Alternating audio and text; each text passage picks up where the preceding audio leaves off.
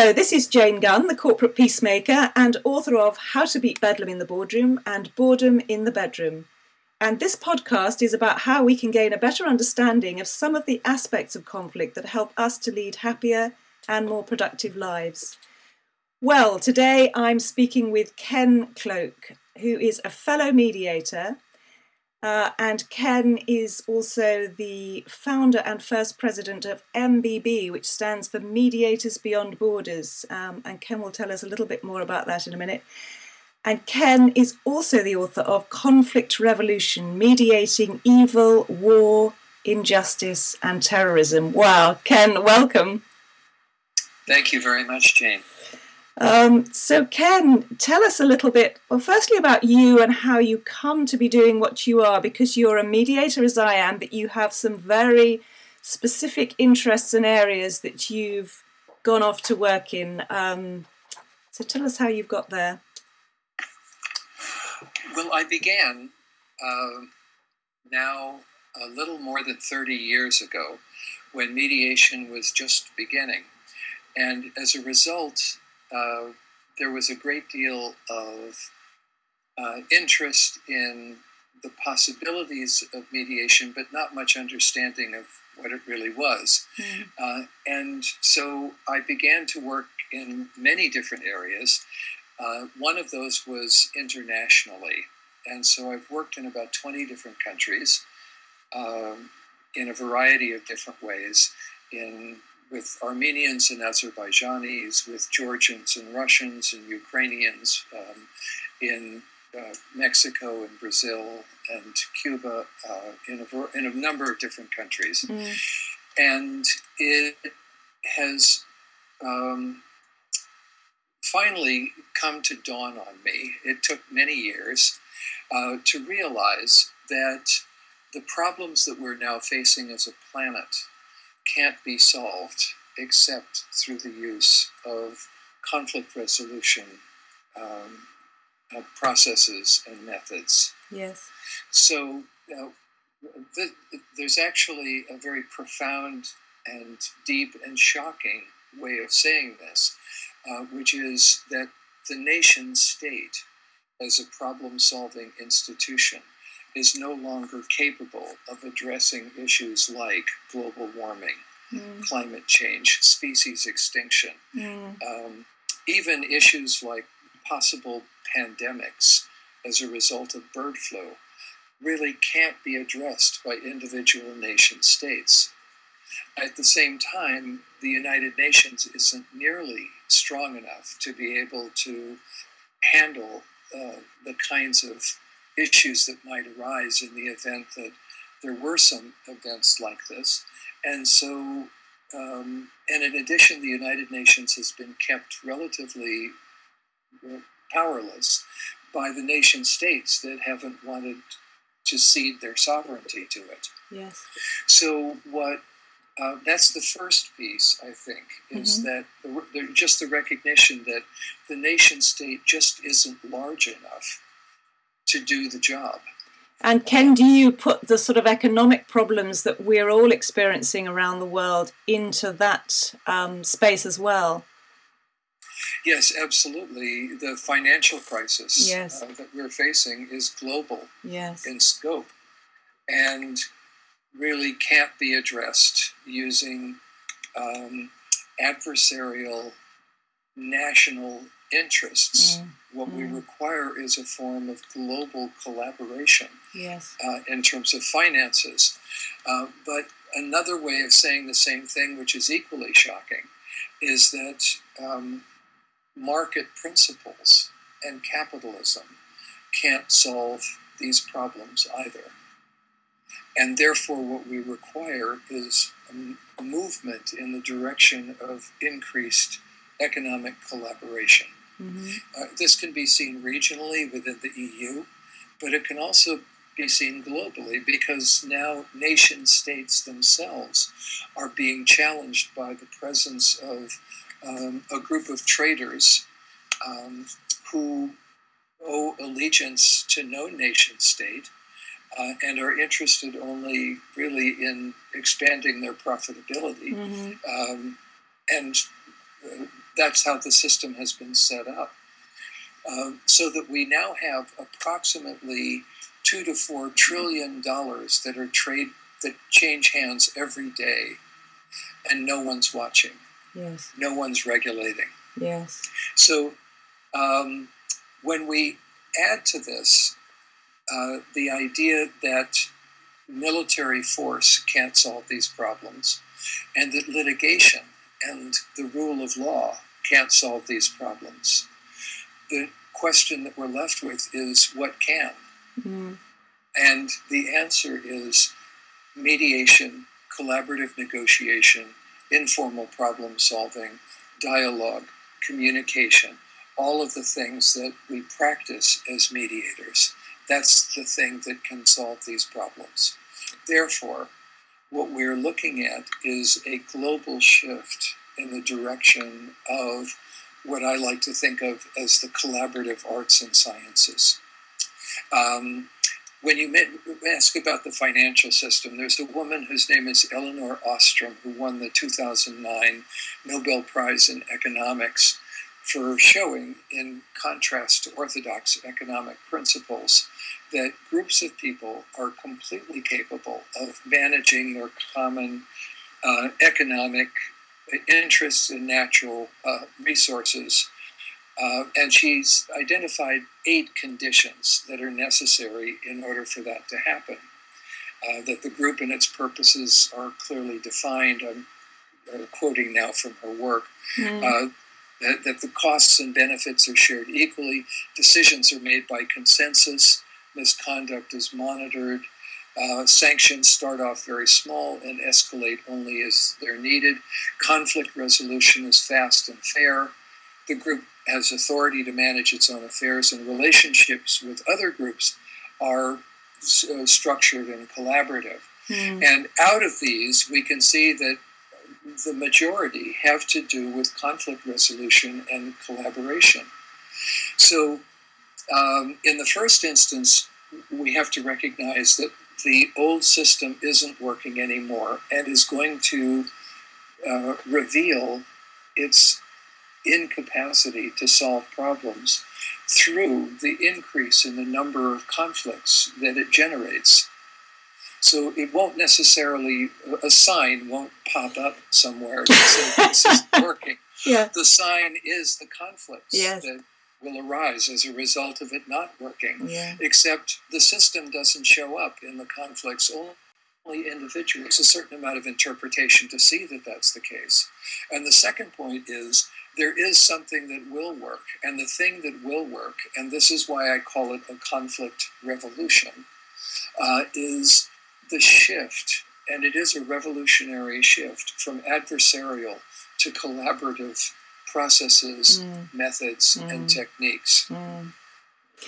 But so, I mean, this is great, Ken. In in theory, isn't it? So we yes. should should use more collaborative uh, tools and so on. But but how, where do we begin? How do we begin to do that? And what role specifically do those of us who are trained in mediation skills have in this revolution? Um, the short answer to where we begin, where um, that's not very satisfying. But what mm. I mean by that is top down, bottom up, and sideways. Yes. From the inside out and from the outside in. So the inside out piece is the fact that um, our neurophysiology um, as human beings has um, uh, is now recognized to reveal two what are called dual pathways. The first is the pathway of adrenaline, and that leads to the fight or flight reflex. Yes. And the second is the pathway of oxytocin. Both are neurotransmitters. Yes. And oxytocin leads to bonding, uh, collaboration, and uh, uh, increased pleasure in social relationships. Mm. And so, um, in the first instance, we have to work on ourselves individually uh, and collectively to defuse the fight or flight reflex, which gets us into so much trouble. Yes. The second thing that we have to do is we have to work globally to build conflict resolution capacity, not only in political representatives um, and leaders of nation states, but in communities so that we begin to shift the culture of conflict. Mm. And I think what the, the current Occupy movements that are taking place around the world are pointing out um, is, first of all, that there's a gigantic gap between the 1% who own most of the wealth of the world and the 99% um, who basically uh, take a second position to them. And the second point is because of the way that we have structured politics, certainly in the United States, uh, the ability of very, very wealthy people to control the political process makes it very difficult for anyone in a position of political power to be courageous enough to take on um, the uh, or, or, to challenge the interests of um, the uh, very wealthy in that society. There are many forms of corruption, and this just happens to be one of them. Mm. Uh, so the, the difficulty is not that we need to throw out politics, but that politics, as it's presently constituted, uh, is another limitation on our ability to solve problems. So, what is a revolution that might take place within politics? Uh, and if we think about this, as I tried to do in the book, uh, Conflict Revolution, mm. we can come up with a series of answers. And one I came up with is what I call a conflict resolution algorithm. Uh, which is based on what works in mediation, what works in collaborative negotiation, what works in dialogue and informal problem solving. Mm-hmm. Uh, and that is, we bring everybody together who's impacted by the problem. That's the first piece in the algorithm. The second is we shift from debate to dialogue. That is, debates are concerned with um, scoring points, mm. with winning, but not with learning not mm. with solving problems. Yeah.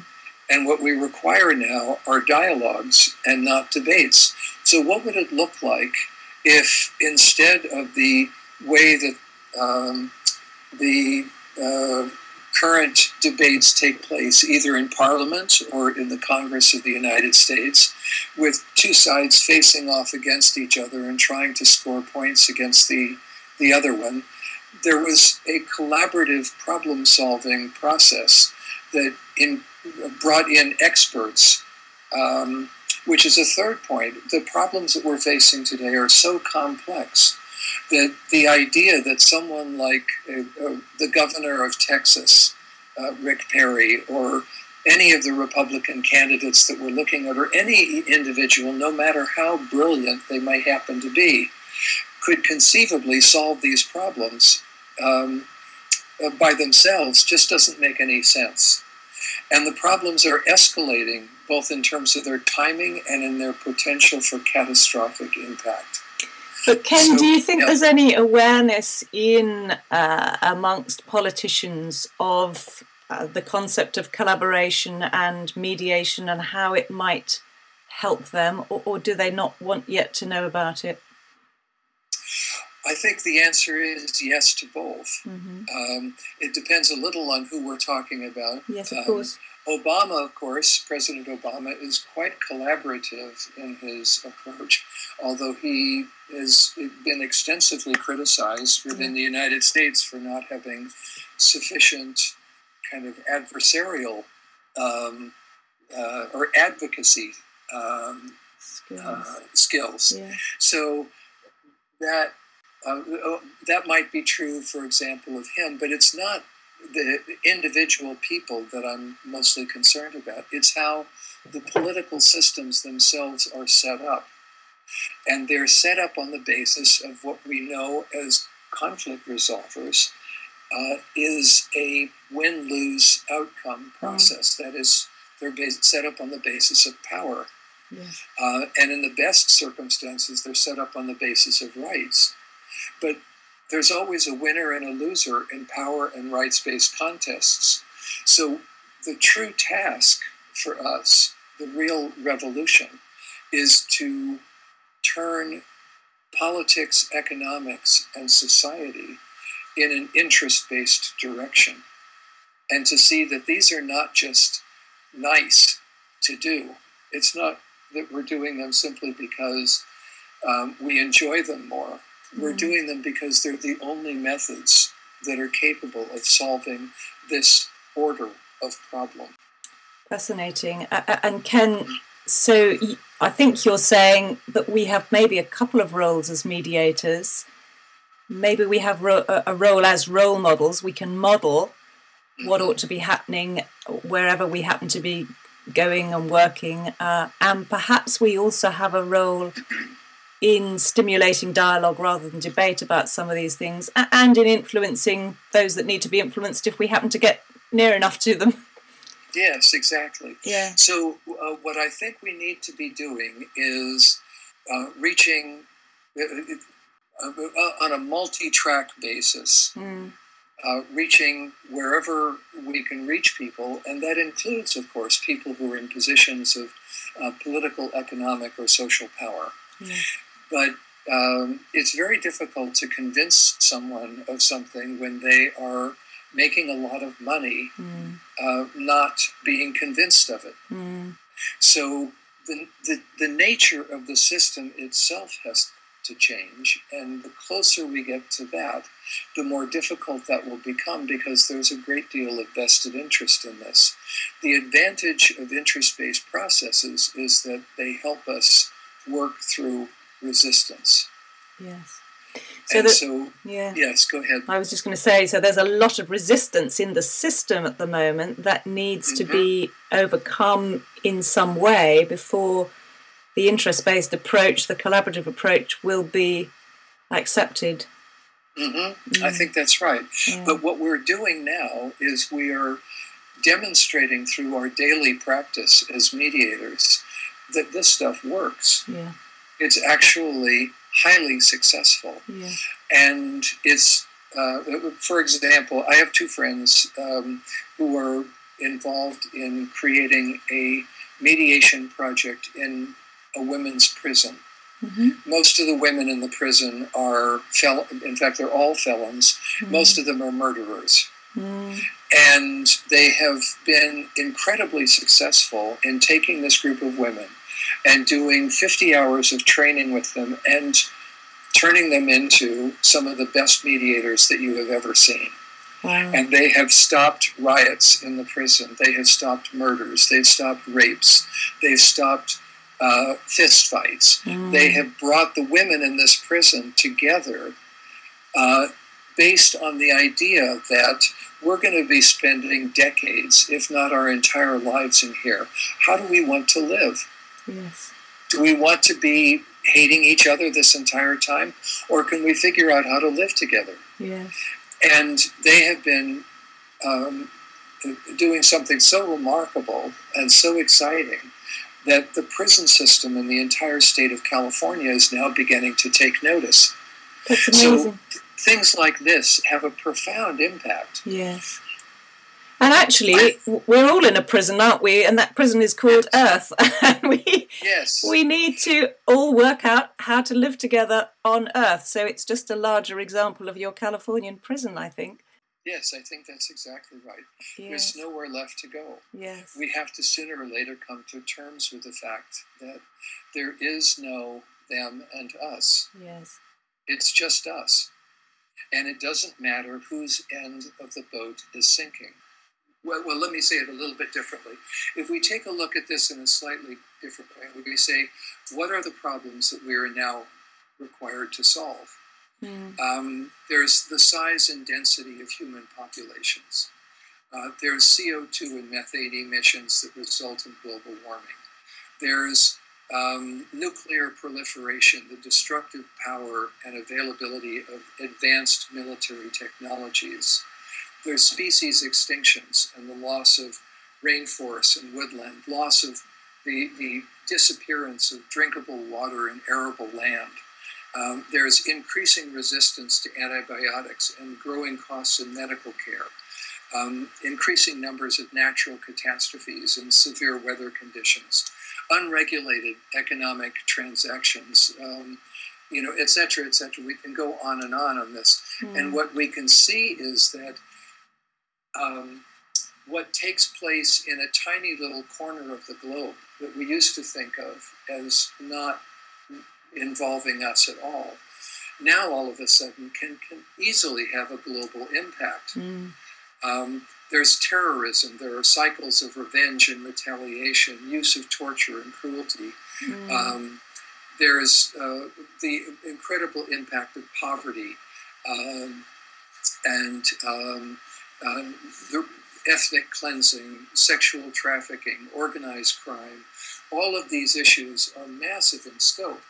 And um, they are genuinely international. So individual governments just can't solve them on their own. Um, I've watched over several months as um, we've tried to address uh, some of these problems, particularly in terms of the financial crises that are extremely difficult so far as the euro is concerned right yeah, now. Yeah. But what is happening in Greece and what's happening in Italy um, is impacting the entire global economy. Mm-hmm. So people in um, small towns in California are going to be impacted uh, by uh, decisions that are made in Italy. Directly, immediately impacted. Families' lives will be affected by them. So these problems are only going to increase as we go forward into the 21st century. Um, and in order to be able to solve them, we have to increase our capacity um, to work together, to communicate, and resolve difficulties. In order to really do that, we have to also address a series of problems. I, I think of these as what I call meta uh, sources of chronic conflict and those are um, social inequality, economic inequity, and political autocracy. Yes. Um, and without solutions to those, it will be extremely difficult also to solve these problems. And the one big advantage that we have is that what we are learning, what we are doing in our daily lives as mediators, is uh, my phrase for this is it works on a scale free basis, meaning it doesn't matter whether the conflicts that are taking place are between children on a playground mm. or, the, or the heads of nation states. They're human beings. And what we are learning are human techniques. Of course, there are lots of cultural differences and lots of opportunities to use diversity um, to create a series of small scale revolutions. But there is also a very, very large scale revolution that needs to take place. We have to shift the relationship between self, other, and community. Um, we have to shift attitudes, behaviors, and cultures. Um, and we have to do so at the level of content, of process, and relationship. Mm. All of these are going to be essential. So, how exactly do we do this?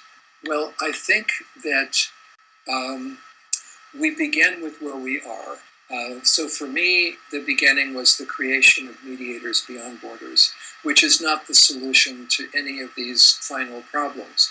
It's simply a way of mobilizing mediators to work internationally and to recognize that they are global citizens yes. and that we have a responsibility for what happens in the rest of the world. Yes. So, what we're involved in is a fundamental paradigm shift, uh, like the paradigm shift from uh, the idea that uh, kings rule by divine right uh, to the idea that um, uh, democracy and elections are the way to select leadership, to a new idea, which is the idea to some extent that is being expressed in the Occupy movement, uh, which is there is a possibility to expand the um, the, this, the scope of collective leadership, of popular leadership. Mm. Um, I wrote a book several years ago with Joan Goldsmith, and the title is The End of Management and the Rise of Organizational Democracy. Um, and there's a chapter in there on what we call ubiquitous leadership.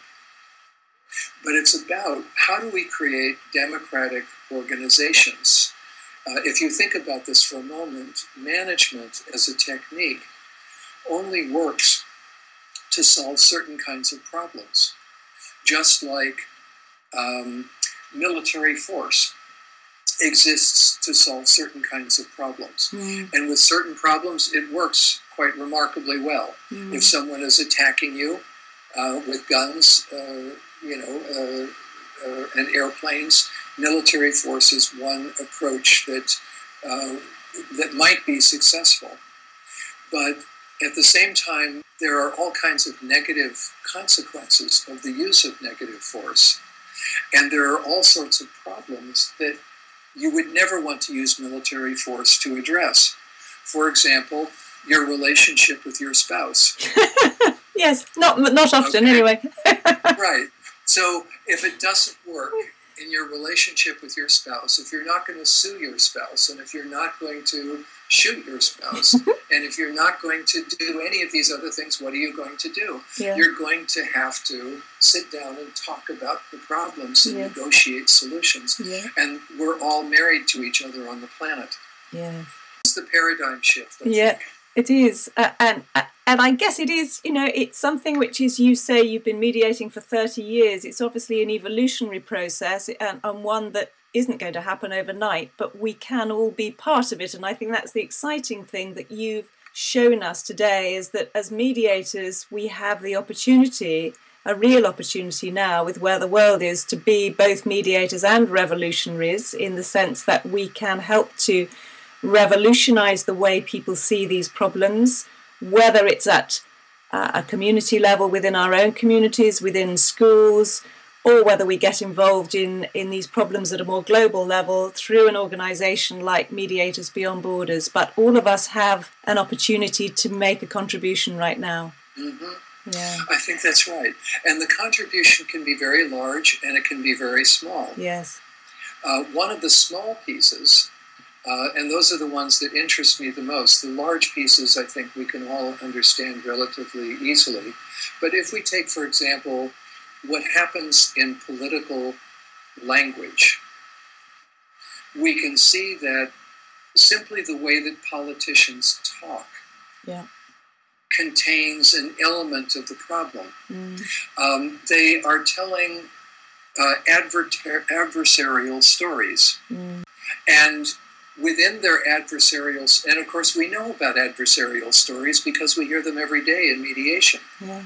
And we also know how to transform an adversarial story in a direction that is collaborative. We learn how to reframe uh, the demonization and victimization that we hear in people's stories. Mm. We learn how to shift from a kind of learned helplessness, a kind of victim attitude, that assumes that change is impossible, that resolution is impossible, how to move that slowly in the direction of concrete practical agreements that people mm. can live by. Mm. And this is why mediation is such a powerful thing. Uh, is that it, it gives us the opportunity to address these things. The larger issue, uh, and particularly in terms of politics, the larger issue is the problem of evil. And that's why I talk in the book about mm. um, the problem of mediating evil, war, injustice, and terrorism. Yes. Uh, because these are the, we have to be able to come to grips with these things. And that's what I try to do in the book. But the interesting piece for me is that there is a direct connection between the very large and the very small. So that large scale evil is simply the organization of small scale hatreds. Yeah. And so if yes. we can begin to approach it on a small scale, one by one, uh, through our mediations, we can have an impact on it. That's the bottom up piece. And the top down piece is also to look at how the possibility for evil. I, I define the smallest piece of evil in the book as the inability to find the other within the self. Mm. And this corresponds to, uh, I wrote this several years ago, but it's uh, uh, uh reinforced by a recent book by Simon Baron Cohen at Cambridge um, on evil, uh, where he describes it as a failure of empathy. But what we can then see is on a large scale and on a small scale, creating dialogue with others, with the people who are um, who we form stereotypes and prejudices about. Mm. Uh, defeats those stereotypes and prejudices and allows us to recognize the possibility of some uh, collaboration, but it's not the small, the, the petty collaboration that's based on um, uh, everything that we agree on. It's a collaboration that's based on our diversity and our differences, on our disagreements. And that's what makes it synergistic and powerful. There's a wonderful book, I don't know if you know this one, called The Dignity of Difference, which talks about really the mm-hmm. power of us being different. And, you know, one of the things that we've done historically is to hate difference and find that a threat, which is where a lot of um, evil and, and war and terrorism comes from, is a fear of the other and a fear of the difference of the other. Um, yes. Yeah. But so what you're saying is very powerful.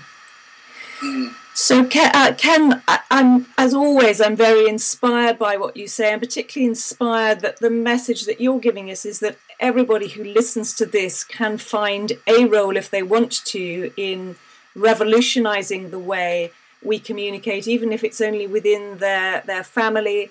Um, but that's a, a piece of the work that you're doing. Yes, that's that's exactly right. Yeah, and that's the butterfly effect, and we're beginning to see that um, the important, uh, one of the most important elements in any social change is the shift in attitude that happens really kind of person by person. Mm. And we can uh, begin to feel how this takes place as we watch attitudes shift. But in the shifting of attitudes, the media plays an important role, and yet the media does isn't aware of its role, and it isn't always playing a positive role no. uh, in helping people figure these things out. Mm. So uh, we have very um, we have enormous difficulties that are facing us, but if we ask the question, who exactly is going to be doing this? Who exactly is going to be bringing about these changes? Um, the answer is there isn't anyone except for us. Yes, yes. We're going to have to do it ourselves. It's us, yes. Mm-hmm. So, Ken, as always, um, we could talk forever, but you know, we have to bring this call to an end. Do you have one piece of advice or one thought that you'd like to leave the listeners with? Uh, yes. Um, as opposed to many of the earlier revolutions and change efforts that we've participated in, it's necessary for us to change the way that we change. Mm-hmm. Not only do we have to bring about these changes, we have to change the way that we bring about them, uh, bring them about. Yes. Um, and that means beginning, I think, by creating a context um, of ethics, values, and integrity, of watching our own attitudes, of really uh, listening closely to critics um, and dissidents. Um, uh, uh, it, it, consists of more subtly altering the ways that people succeed and fail. Mm. So, in mediation, for example, a traditional, simple measure of success and failure is did you reach a settlement? Yes. But because for the mediator, it's not, the mediator isn't in charge of the settlement, that mm. belongs to the parties. Mm. The real test of success and failure for the mediator is were you able to create choices that didn't exist before this conversation? Yes. Um, and were you able to really make it clear to people um, what their interests were mm. and how their interests might play out, um, either through settlement or not settlement? Mm. And so we have to simultaneously change ourselves and, as you said earlier, model what we want from others. Or in Gandhi's phrase, we have to be the change we want to see in the world. Yes. And simultaneously, we have to be audacious enough to imagine that what we know works on a human scale can work also globally. Um, and that's pretty audacious. Yes. So there's a final piece of this, I guess, and it's a quotation from the beginning of the book. Right. And the quotation is from Antoine de Saint-Exupéry, who wrote The Little Prince, The Petit Prince. Yeah. Um, and he said, uh, and I don't know that I, I don't have the book in front of me, so I'm giving you a rough quote on it. He said, if you want to build a boat, don't divide up the tasks and send the men out to cut down trees or gather wood. Instead, teach them to yearn for the vast and endless sea. Isn't it beautiful? It's a wonderful quote, Ken. Um, yes. One of your many, but that's very mm. appropriate to finish with, I think. Yeah. Yeah. So we need to learn to yearn, yes. teach people to yearn for the vast and endless sea of community, um, of collaboration, of genuine, deep, profound communication. Yes. Ken, thank you very much for your time. Um, I've enjoyed it enormously and learnt a lot, as always, from you, and I, I'm sure everybody else who listens will do too. Thank you so much, Ken. Thank you, Jane. It's wonderful talking with you. Thank you. Bye bye. Bye bye.